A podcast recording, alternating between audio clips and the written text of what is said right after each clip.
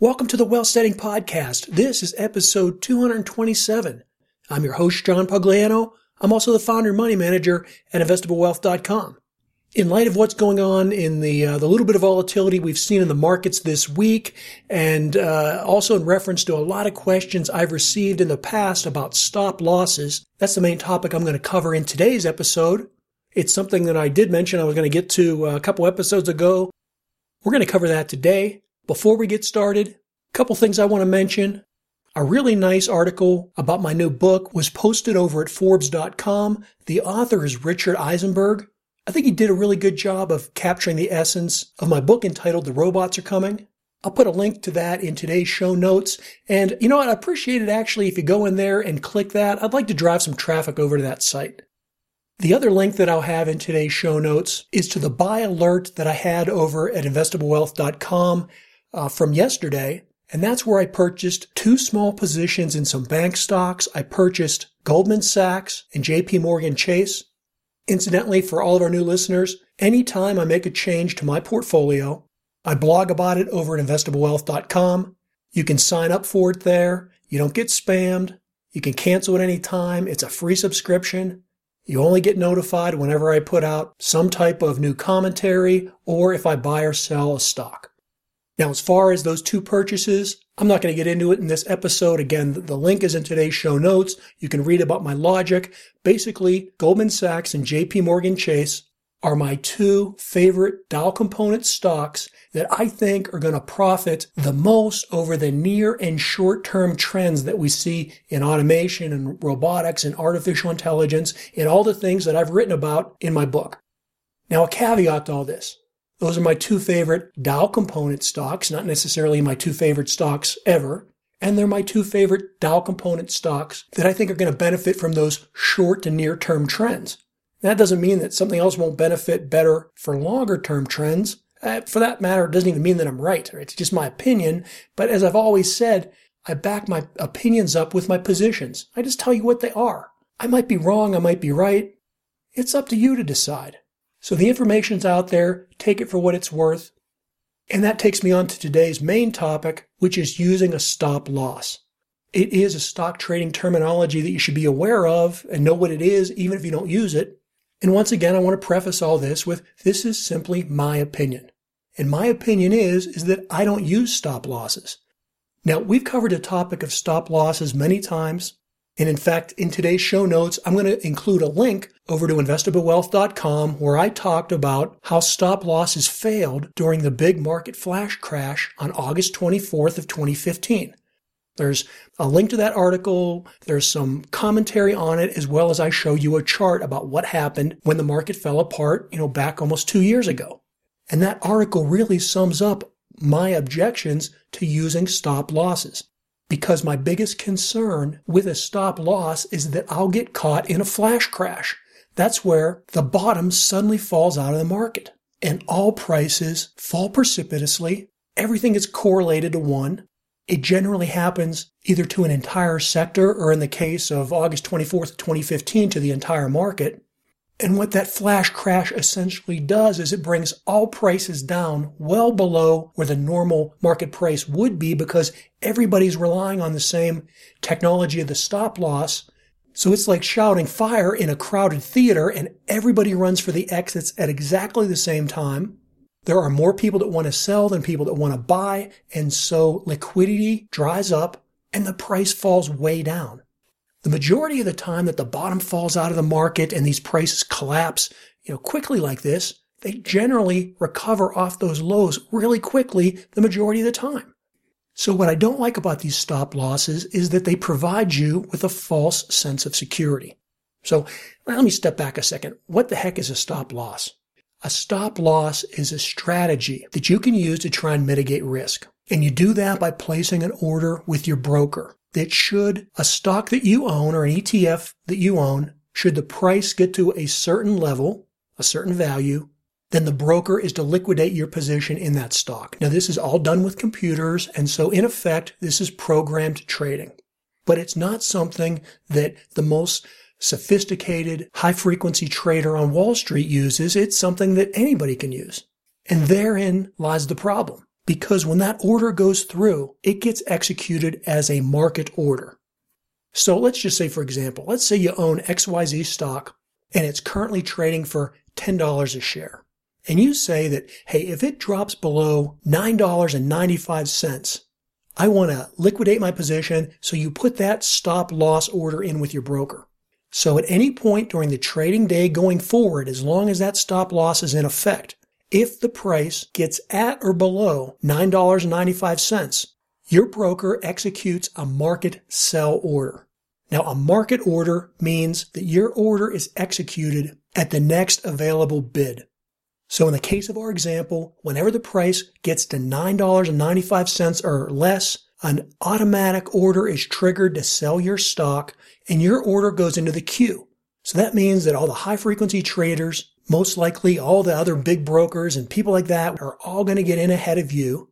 And then you and all the other thousands or millions of other investors that had that same or similar stop loss in all go into the queue together. And so consequently, liquidity dries up. More people want to sell than want to buy. And what happens? Anytime you have more supply than you do demand, price comes down. If liquidity dries up significantly, then you get a great deal of volatility. It can precipitate a flash crash and the price can literally go to zero. Now that doesn't happen often, but there have been documented cases where it has happened. Now again, the link is in my show notes today, where I'll take you to a blog post where I talked about the August 24th, 2015 flash crash. And there's a chart there where I show the ETF DVY, that's Delta Victor Yankee, and how that ETF totally fell apart and crashed with the price dropping more than 35% just over the course of the day. In fact, if memory serves me right, it fell that much in the first 20 minutes of the market opening up. Now I know you're saying, oh, that's probably one of those crazy speculative ETFs. No, it's not some crazy wild-eyed speculative ETF. In fact, it's a very well respected and regarded ETF. Its published beta is only 0.67, meaning that it should be much more stable than the overall S&P 500. It's a highly sought out ETF by people that want to have a balanced portfolio, people that tend to be older, more conservative investors, because the nature of the ETF is that it pays a high dividend. Currently, the dividend on that is something like over 4%. Morningstar rates it in a, in a mid-sized value category. So this isn't a fund that's supposed to have such high volatility. Well, why did it freak out on August 24th, 2015? It's because there was a flash crash. People that owned that position, whether they did it themselves or whether they did it through their broker, thought that they would mitigate risk by having a stop loss order on that stock. And if it fell below a certain amount, they'd liquidate their position. But when everybody liquidated it, there was no one to buy it. And so the price dropped more than 35%. So what happens when all the nervous Nellies uh, stop loss orders are executed? Well, that's when the smart money comes in and buys at a low price. And in the case of that day with the ETF DVY, the price bottomed out at $48 and then ended up closing the day at nearly $72. So from the bottom of that day till the closing price, it was almost a 50% increase. But all the people that had stop losses in got burned. And guess what? In about two weeks, the price had totally recovered. And so all the people that thought that they were mitigating risk actually lost a lot of money that day in the flash crash. And then I know you're saying, oh, well, that was probably because it was just a poorly managed ETF. Well, you know what? It's an iShare ETF. Again, one of the most respected ETF providers on Wall Street. And that not only happened with ETFs, but it also happened with stocks and it happened with the big high quality blue chip stocks like Procter and Gamble plunged over nine and a half percent that day. But then again, it quickly recovered. So the moral to that story is, had you not used a stop loss, you probably would have weathered the storm just fine. Because even at the end of the day, after all that turmoil was over, most stocks were only down, you know, three to four percent. And then over the next few days, a couple weeks, they, they all recovered. And so you would have been far better off doing nothing.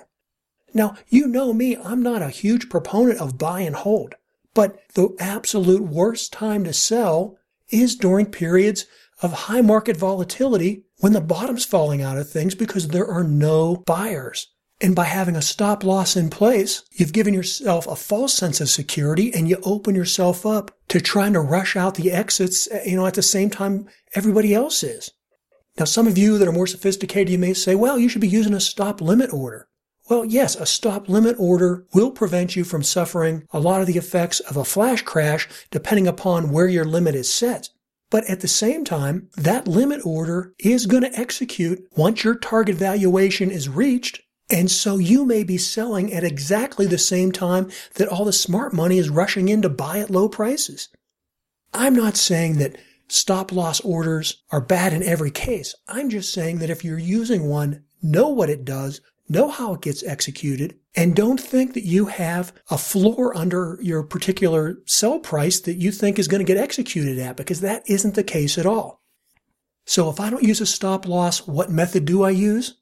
Well, first of all, I mitigate risk with diversification. I think that that's the lowest cost, most efficient way to hedge your bets. You don't put all your eggs in one basket. And so you very rarely see me putting more than say 5 to 10% of my portfolio in any one stock. So while it is very hard to diversify if you just have a small investment portfolio, that's the whole point. You shouldn't be investing your money if you just have a small amount of it. You should be protecting that by keeping it in something safe like a savings account or a money market fund. Okay, now if I don't have a stop loss to get out of a stock because I don't want to have a catastrophic loss in a, in a flash crash, then what do I do?